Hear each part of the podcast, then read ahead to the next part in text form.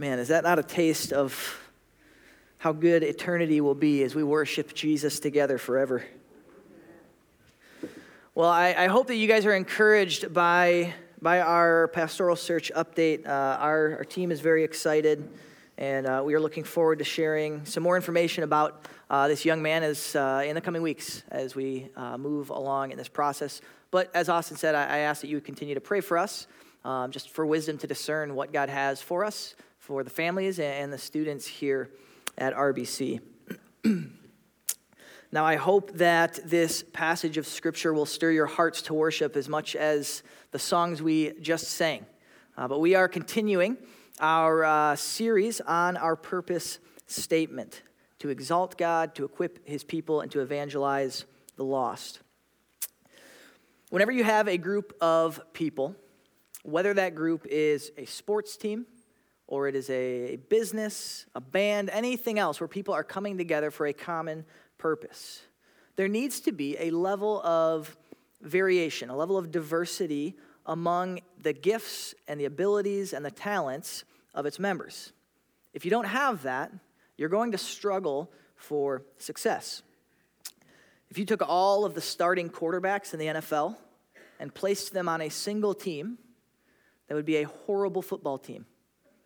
You'd have some great quarterbacks, but nobody to play defense.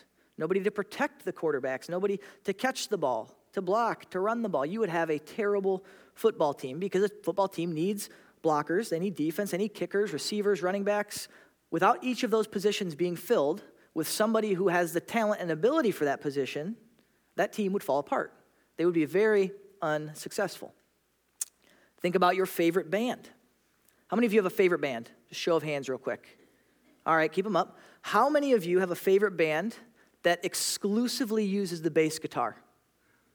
No vocals, no drums, no electric guitar, five bass guitars, and that's it.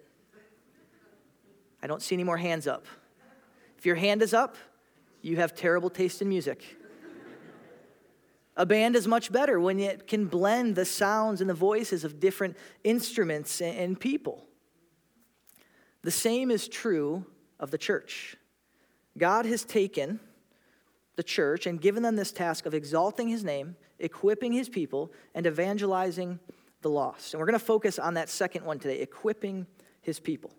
And we'll see in our passage today, we're going to be in Ephesians chapter four, that God has given leaders to his church to lead in this endeavor, to lead in equipping the church so that it can grow. But equipping and growing the church is not only the task of your pastors or your elders, it is your job as well. All of us have been called to participate in this task. Now, I didn't originally intend to be back in Ephesians this week. When I thought through this series, I originally thought that I was going to kind of do a survey of a few different passages. But Ephesians four, it just captures so well the, the diverse unity and purpose that God has for the church. So go ahead and turn there with me now, Ephesians chapter four, and we will read verses one through six. I, therefore, a prisoner for the Lord, urge you to walk in a manner worthy of the calling to which you have been called, with all humility and gentleness, with patience, bearing with one another in love, eager to maintain the unity of the Spirit in the bond of peace. There is one body and one Spirit, just as you were called to the one hope that belongs to your call. One Lord, one faith, one baptism, one God and Father who One God and Father of all, who is over all and through all and in all. So Paul writes the letter to the Ephesians from a prison cell. And from that cell, he urges believers to walk in a manner worthy of the calling to which they have been called. And Paul's double use of this calling, called language, it's the same word, just a different form of the word. But this double use here, it's emphasizing the importance and the centrality of this calling in the life of a Christian. This calling is the totality of our union to Christ, our, our relationship with Jesus. That is ultimately what we have been called to, to give ourselves to Christ.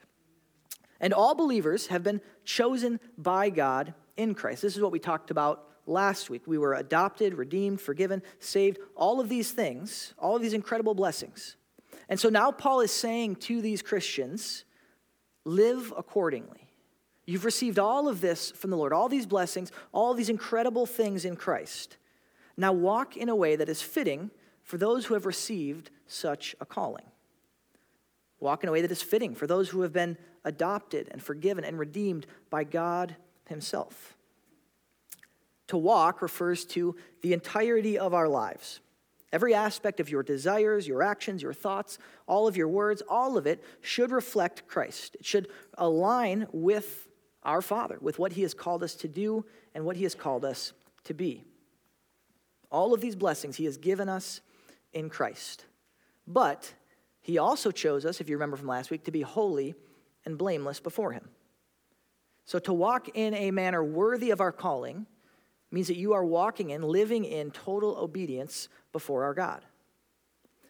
But what we see in Ephesians four is that walking in a manner worthy is not something that you can do by yourself. It is not something you are able to do in isolation from other Christians. And in this text, there is a great focus on unity. We're going to see that in these first six verses and throughout the rest of our passage as well. It's unfortunately very common today that people are hurt by the church. And they truly have been hurt by those in the church in one way or another.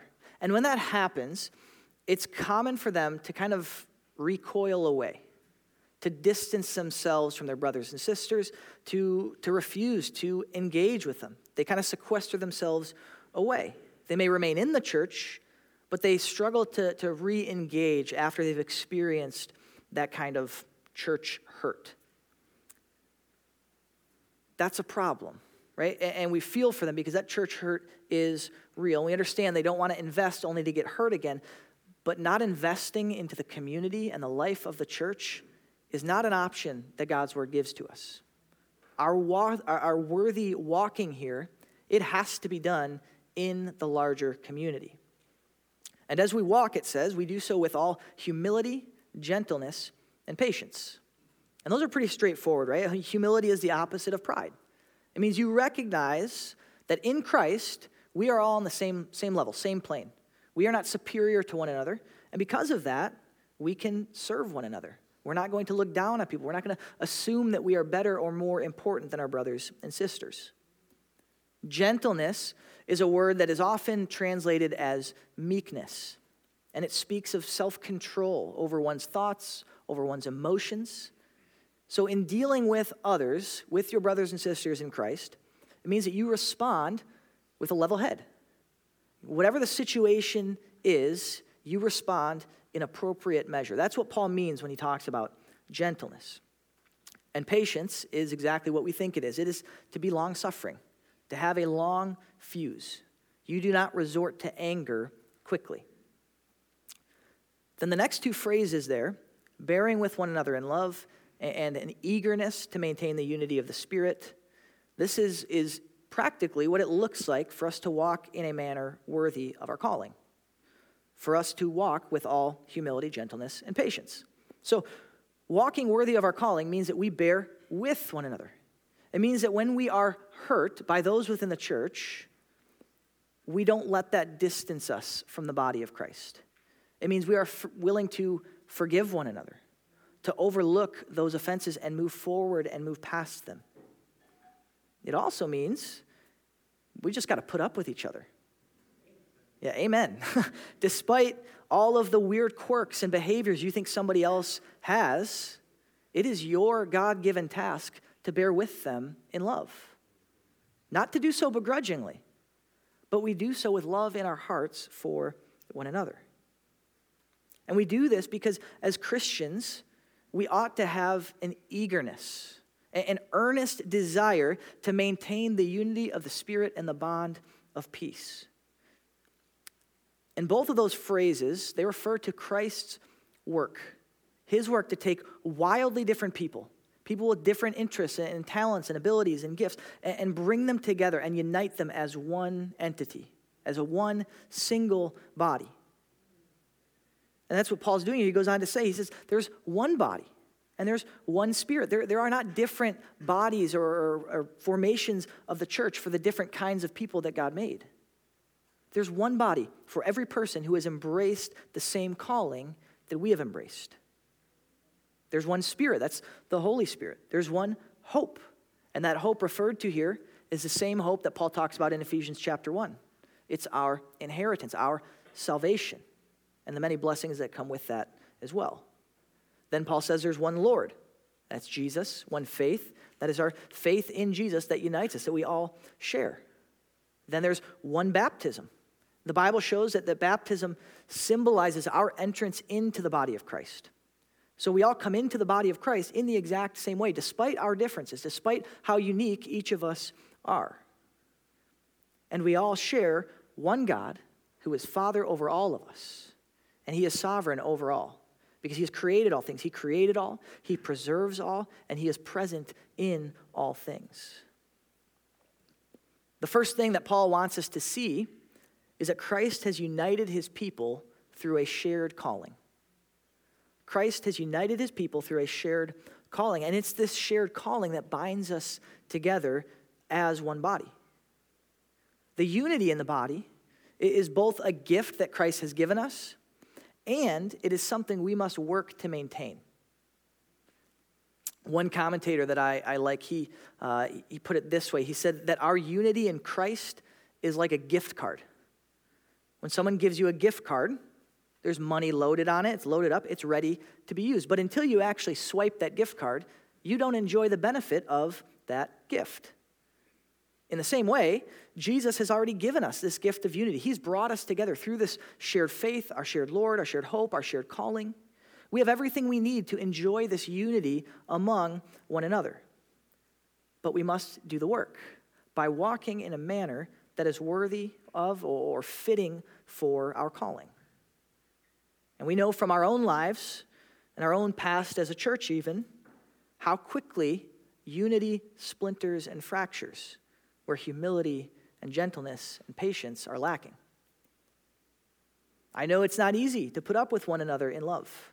We are not always eager to maintain unity, with, especially with those who are different from us, for those who maybe annoy us. I want to see a show of hands again. Uh, show of hands again. Caleb's already got his hand up. He doesn't even know what I'm asking. How many of you have been annoyed or offended by somebody in our church? Everybody's hand should be up. If your hand's not up, you're probably the reason somebody else's is. So everybody's hand should be up right now. But seriously, we will not always get along with one another perfectly. Not everyone is going to be our best friend. There will be church members that you find weird or difficult or, or, or that frustrate you. But God has said, bear with them in love. Forgive where offense is given. Overlook their quirks. Because after all, people are probably overlooking your quirks and weird behaviors as well. It's okay if you don't have the same interests as all of those people in our church. Because Christ has united us, not based on our interests, but through that shared calling. That is what binds us together in the bond of peace. All that we share in Christ eclipses those things that we don't have in common. We have the same faith, the same God, the same Savior, the same hope, the same salvation, the same goal in life to exalt Jesus Christ above everything else. And we have the same calling. That is far more than we need to maintain unity within the body. Far more than enough to foster true unity and true fellowship among ourselves. And I can speak from my own experience. My closest friendships in life are not with people who share the same interests that I have, this, the same hobbies and activities. They are with people who share Christ with me. Christ is enough to overcome the differences that we have and to unify a diverse people. Christ has unified us through a shared calling. Let's look back at our passage. We'll, we'll pick back up in verse seven, and we're going to read through the end of the passage through verse sixteen. But grace was given to each one of us according to the measure of Christ's gift. Therefore it says, when he ascended on high, he led a host of captives, and he gave gifts to men. In saying he ascended, what does it mean but that he had also descended into the lower regions, the earth? He who descended is the one who also ascended far above all the heavens, that he might fill all things. And he gave the apostles, the prophets, the evangelists, the shepherds and teachers to equip the saints for the work of ministry, for building up the body of Christ, until we all attain to the unity of the faith and of the knowledge of the Son of God, to mature manhood, to the measure of the stature of the fullness of Christ, so that we may no longer be children, tossed to and fro by the waves and carried about by every wind of doctrine, by human cunning, by craftiness and deceitful schemes. Rather, speaking the truth in love, we are to grow up in every way into him who is the head, into Christ, from whom the whole body, joined and held together by every joint with which it is equipped, when each part is working properly, makes the body grow so that it builds itself up in love. So Christ has given us this, this shared calling. He has united us together as one new person, one new body. And now in verse seven, Christ has given gifts, spiritual gifts, to each of his people. The word used in this text, uh, grace, it's often used to describe spiritual gifts that are given for the purpose of ministry. And verse eight made very clear that that was intended here because he talks about Christ giving gifts to his people. But these gifts are given according to the measure of Christ's gift. So the means that our gifts were given, uh, this means rather, that our gifts were given according to the purpose and plan of Jesus Christ. It was according to his measurement. He distributed various gifts to his church with care and intentionality. God has placed people in redemption who are different from one another. Different interests, different abilities, different gifts, different talents, different whatever. But that that diversity that exists within our body of personalities and people, that is a part of Christ's perfect will and plan. In verse eight, Paul quotes from Psalm sixty-eight. But this has been the source of a little bit of debate here, because Paul's quote doesn't quite match up with Psalm sixty-eight. And you can see both of them on the screen behind me. So Ephesians four eight says, when he ascended on high, he led a host of captives, and he gave gifts to men. If we go to Psalm sixty-eight, verse eighteen, where Paul's quoting from, he says, you ascended on high, leading a host of captives in your train, and receiving gifts among men, even among the rebellious, that the Lord God may dwell there. You see the difference there? So in Ephesians four, he is giving gifts, but in Psalm sixty-eight, he is receiving gifts. So what's going on here? Has Paul simply decided that, you know what, I'm going to change it. I like it better this way, and I'm going to make a point, and I'm going to change what the Old Testament said? Some would argue that that is the case.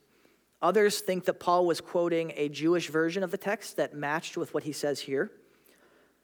I personally think both of those options would be very uncharacteristic for Paul.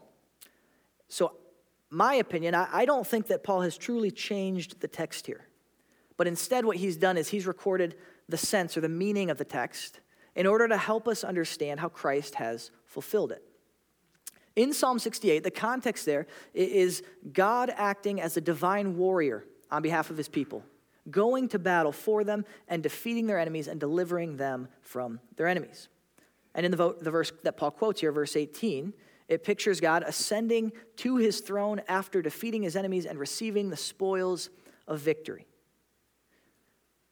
Paul wants us to see that this is exactly what Jesus did in his ministry. In verse nine, Paul says that in order for Christ to have ascended on high, that means he first would have need to descend. And that doesn't mean, as some would argue, that Jesus descended into hell, but what Paul's referencing here is the incarnation. Christ taking on humanity, taking on flesh, and coming here as a human being. And at his incarnation, in his obedience, his death, his resurrection, Jesus overthrew and conquered his enemies, the enemies of sin and death, the enemies of, of Satan and demonic powers and forces. The book of Ephesians, not just here in chapter four, but the whole book really, really emphasizes Christ's victory over demonic and satanic powers in this world. So here in this verse and elsewhere in the letter, Paul is telling us Christ has embarrassed and shattered demonic forces and powers. So he descended to earth, he conquered his enemies, and then what happened next?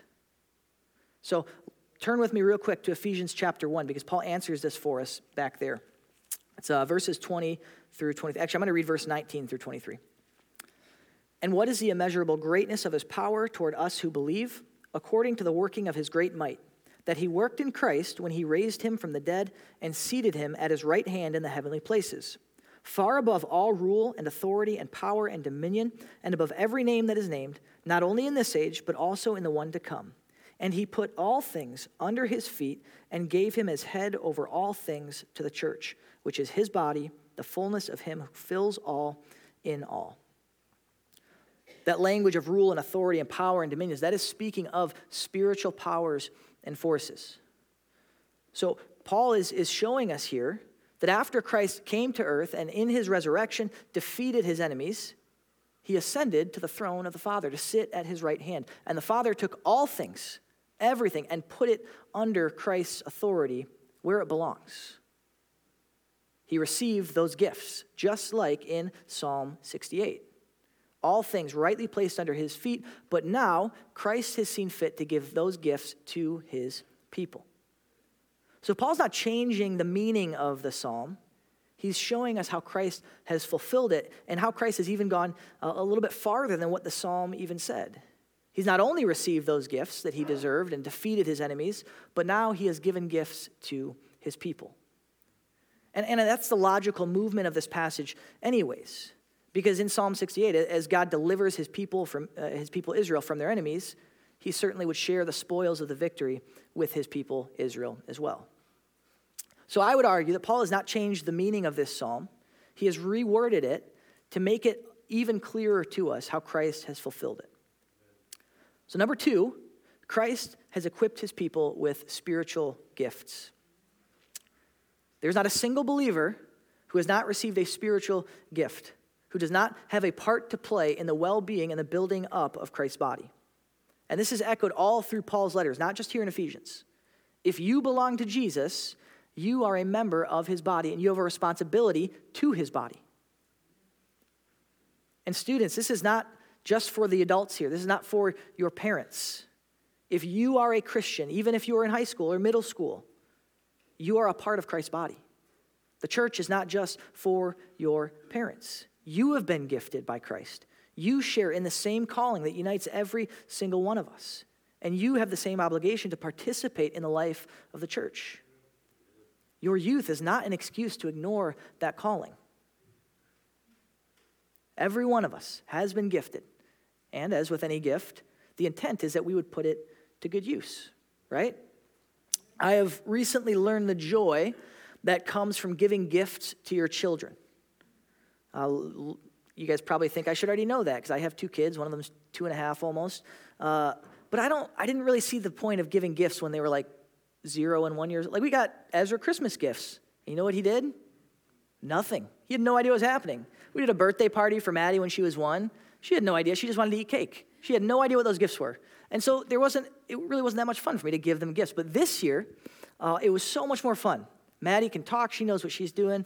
And so Lauren and I, we got her this, this big toy kitchen set. It's like a really nice wooden kitchen set. And she was so excited to open it. And, and it's so fun to watch her now because she loves to play with it. Like every day she's making us coffee and, and cookies. And it's great. And, and I get so much joy watching her enjoy the gift that we've given her. Christ has given us good gifts. And we honor him. We show our gratitude to him when we put those gifts to good use. And that's exactly what verses eleven through sixteen are all about. Using what God has equipped us with for the building up of his entire body. Paul doesn't give us a, a list, a robust list of spiritual gifts here as he does elsewhere. Rather, he lists the gifts uh, given to those who function as, as leaders or as teachers in the church. So first are apostles and prophets. And I'm going to deal with these two first because in my opinion, and, and if the opinion uh, of our church doctrinal statement, the, the official view of the church, is that these two offices are no longer functioning. These are not spiritual gifts that are given to the church today. So an apostle as we see in Scripture, is somebody who had seen the resurrected Christ in person and was specifically commissioned by Christ. People like Paul or the disciples. They were the clear-cut authorities for the early church. Prophets were closely linked with the apostles. In the New Testament, when you see prophets, they're almost always seen in close proximity to the apostles. So they were empowered by the Spirit to teach the truth about Christ and at times still foretell events that had yet to take place. And as I said, th- these two roles really are no longer needed in the church today. They were given to the church at her earliest and most vulnerable stage because they needed objective leaders and authorities. They needed teachers in the absence of the written word of the New Testament. But as the New Testament canon was completed, that became the standard and authority for Christ's church. The apostles no longer needed to function in that capacity. The fullness of God's revelation was given to us, and so the prophets were no longer needed for God to give us extra revelation. Now, some would disagree with me on that, and some people are going to disagree with the definition of those two terms. They would say that apostles and, the, and prophets, they continue today, but just in different ways than the early church. If that's the case, I really don't think they're what Paul is speaking about here. And so it seems unwise and confusing to use the terms apostle and prophet. And, and my caution to you as your pastor is if you are listening to the teaching of someone who claims to be a prophet or apostle, be extremely careful. Test what they say with the word of God, because God is not sending messengers to add to the New Testament. Church leaders today do not speak with authority that is equivalent to the authority of God's word. This is our authority. I am not your authority, and my authority as a pastor is derived from this. It is not simply what I say goes. I only have authority so long as I am showing you what the text of Scripture says. And so when someone claims to have an authority not derived from God's word, or if they claim to receive special insight and revelation from God outside of what's been revealed in Scripture, I would encourage you to run from that teacher, because God's word is the sufficient authority for his church today. Evangelists are those with the gift and the propensity for evangelism. They excel in sharing the gospel, particularly to those who have not heard it before. All of us are called to evangelism, but there are certain people who, are, who have been uniquely gifted for it. And then the fourth gift here is shepherds and teachers. And I group those together because in Greek, they're governed by a single article. And that tells us that this is one gift, one role or, or office here. Um, and, and this is where we get the, the term pastor from the word shepherd. And this dual description here of shepherding and teaching, it describes the, the pastoral role quite well. So, all that to say, Christ has gifted and equipped certain believers to lead and to teach his church. And their gifting is given for the purpose of equipping the saints. It says to equip the saints for the work of ministry for the building up of the church. I want you guys to hear that. To equip the saints. That's all of you, all believers, to equip you guys for the work of ministry and for the work of building up the church. It is not just Pastor Garrett's job to do ministry. It is not just the elders or the deacons' job. It is my job, and it is your leader's job to equip you all for that work of service, but it is your job to do ministry. And ministry there is, is being used pretty much in its broadest sense. Any kind of service that leads to the exalting of Christ's name and the building up of his body. All of us have received gifts, every one of us. And some he's given the gift and the task to lead, but those leaders are responsible to equip the rest of Christ's people to use their gifts for ministry and the building up of the body. Another way to say this would be to say that you have been equipped with spiritual gifts to be used for the common good of the whole. That's how Paul words it in First Corinthians chapter twelve. The purpose of our gifts, and I, I'm really hitting this because I want this to stick, whatever those gifts may be, is to benefit the whole body. You are called to use your gifts to serve, to encourage, to build up, and to equip one another for that ministry. That is the purpose, the reason that Christ gave you spiritual gifts. Ministering to and equipping one another so that the whole body is strengthened. If ministry and, and building up the body are the purpose of our gifts, then what we find in verses thirteen and fourteen are the result of the proper use of those gifts. And we see the result in two ways. Verse thirteen shows us kind of the positive result, the outcome we're hoping for. And then verse fourteen shows us the negative, the outcome that we are hoping to avoid. Verse thirteen says that until we all attain to the unity of the faith and of the knowledge of the Son of God, to mature manhood and to the measure of the stature of the fullness of Christ. We are all in this endeavor together. We are one team. We are on the same team, moving in the same direction toward the same goal. We are striving for the unity of the faith and the knowledge of the Son of God. And that is conformity to right belief about God, to right belief about Jesus. So when we strive together, it is to ensure that all of us are unified in believing the truth of God's word. We're also striving to attain mature manhood and the stature of the fullness of Christ. So the aim of our Christian community is mutual upbuilding. It is to see that all of us arrive at spiritual maturity. So your job is not only to see yourself grow in your knowledge of God and your love for him and in your Christ-likeness, it is to see the same things for your brothers and sisters who are also here and engaged and invested in this Christ or this Christ-centered community. That's why Paul wrote in Philippians that believers were to stand firm for the gospel together, to strive side by side for the faith. Because spiritual growth and maturity is a corporate affair. Christ united us together as one body and equipped us so that we could do this together. And when this takes place, when we actually do this together, when we invest in one another, when we serve together and use our gifts for the benefit of the whole, it also offers us protection.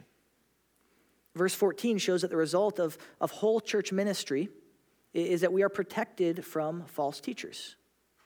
When we're all working to strengthen the church, to move us towards maturity, the result is that we're no longer children who are easily led astray by any charlatan who can hold a microphone. Those who are spiritually immature, who are spiritual babies, are the ones who can sort of drift off into believing false teaching because they don't know any better. Other times, though, it's, it's not a matter of ignorance. It's that there are wolves who are out to deceive us. They are trying to lead God's people astray. And Paul uses the imagery here of a tiny little boat out in the sea without a rudder or sail to guide it, at the mercy of the waves. It's going to go wherever it is pushed. That's what it looks like to be an, an immature believer without the church body around to build them up and guide them into maturity. But with the church striving side by side, people using their gifts to equip and to serve one another, it protects all of us from the dangers and threats of false teaching. And church, that is a very, very real threat today. So many people are led astray by teachers and, and so-called pastors who preach a different gospel. And they dress it up real nice. They make it look really, really Christian and sound theological and wise. But they're leading so many people astray. Prosperity gospel teachers twist the gospel to prey on immature or foolish people so they can pad their wallets. There's a, a growing trend on social media, on TikTok and Instagram, and just different videos and reels that are leading students astray. Uh, and not our students specifically, hopefully, uh, but they are, are teaching them that, hey, you can do whatever you want. God loves you. It doesn't matter what you want to do. You can be and do whatever you would like. But when we are in community, we are building one another up. We are coming around and unifying around the core doctrines of our faith, studying God's word together. We protect one another from that. And we move ourselves closer and closer to the likeness of Christ. And then finally, we come to verses fifteen and sixteen. And Paul gives us, uh, kind of revisits the means to that spiritual growth of the body. So he says, in contrast to these false teachers who deceive and who lead astray, you are to speak truth in love, so that we can grow up into the head, into Christ. He is the head of the body. Our vitality as the body comes from him. But speaking that truth in love, it brings about greater, greater Christ-likeness within the body. And so this means that, that at times we have to offer correction or rebuke when someone sins. When someone is out of line and, and their life is incongruent with God's commands. It's the body's job, the church's job, to lovingly guide them back, to call them to repentance and obedience. Or when someone strays into false teaching or a misunderstanding of our, our central doctrines and faith, we point them back to the truth of God's word. But this kind of correcting and, and speaking truth, it must be done in the right way, without condescension or pride. It is done with love and genuine desire to, to maintain that unity, to see spiritual growth come about in that individual's life. Think back to verse two. Paul told us how to interact with one another already. He said, walk with one another in humility, gentleness, and patience. Speaking truth in love involves that same humility and gentleness and patience. So that means that we, when somebody is, is erring or out of line, someone begins to speak what is not true, we don't belittle them. We don't publicly call them out so as to embarrass them. We take them aside and we graciously ask them to compare what they are saying, what they have been studying, and compare it to the truth of God's word. When someone errs into sin, we don't go to our best friend in the church and be like, can you believe what so-and-so did? And spread it around so everybody can know their failure. We don't scream at them. We don't heap guilt upon them. We go to them humbly, and we gently ask them if they recognize that their behavior is outside the bounds of Scripture. And we lovingly encourage them to repent and to align themselves with God's word. And as it says at the end of verse sixteen, it is when each part of the body is working properly and doing these things and using its gifts for the proper purpose, only then will the church grow and mature in love. I chose this passage because it is a beautiful picture of what the life of the church should look like. And if we summarize that picture to one sentence, we get our big idea for this passage. The church is one body that equips one another for ministry to produce spiritual maturity. The church is a single body, and they have been equipped to equip one another so that they can do ministry that produces and leads to spiritual growth and maturity. Christ gave us leaders to equip the saints. Then those saints have to do the exact same ministry. They serve others, they equip others. And as this happens, the church gets stronger and grows more and more into the image of Jesus. But every part of the body is needed. And when you choose not to engage with the body, not to exercise your gifts, you're not only di- doing a disservice to yourself, but you're actually hurting the whole body. Because if you're a member of this church, God has placed you in this body. There is no excuse to sit on the sidelines. The body needs every single part. The church needs all of us working and striving together, side by side, towards that same goal of spiritual maturity and Christ-likeness. Equipping God's people is a part of our church's purpose statement because that is not only the responsibility of your leaders.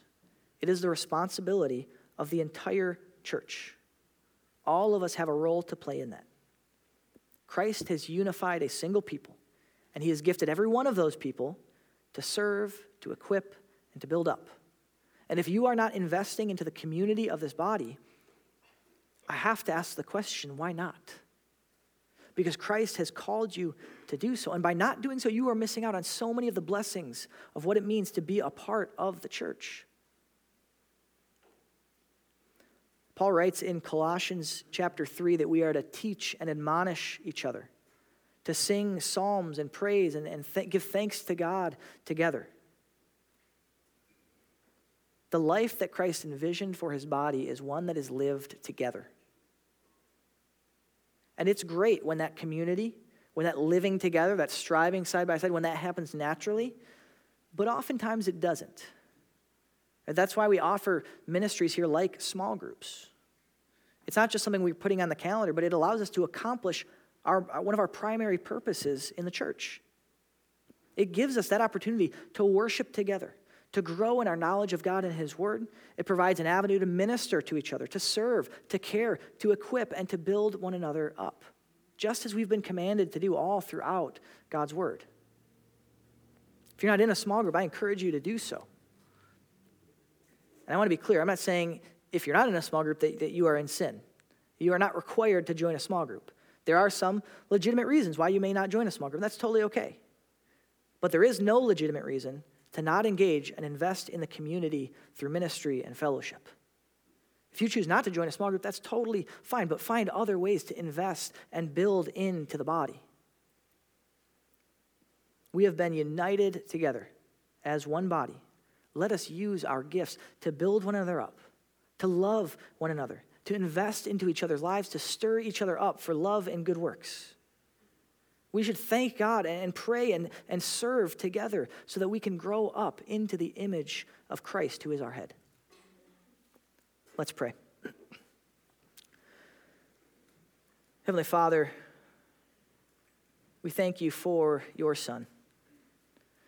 We thank you for his incredible and infinite wisdom in the way that he designed the church to function and work. We thank you that you have given us all such unique and diverse sets of gifts. Lord, and I pray that we as a whole would live into the vision you have for your church, that we would accomplish the purposes you created us for, that we would be obedient to your commands. Lord, and I pray that, that we would see, even more so than already exists, a, a thriving community and fellowship, one that equips one another, that cares for each other, that loves one another, that bears with one another in love and patience and gentleness and humility. Help us to walk in a manner worthy of the calling to which we have been called. God, we ask that you would be exalted in the life of this church, and that in the life of this church, each of us would be built up more and more into your, into your likeness. In Jesus' name, amen.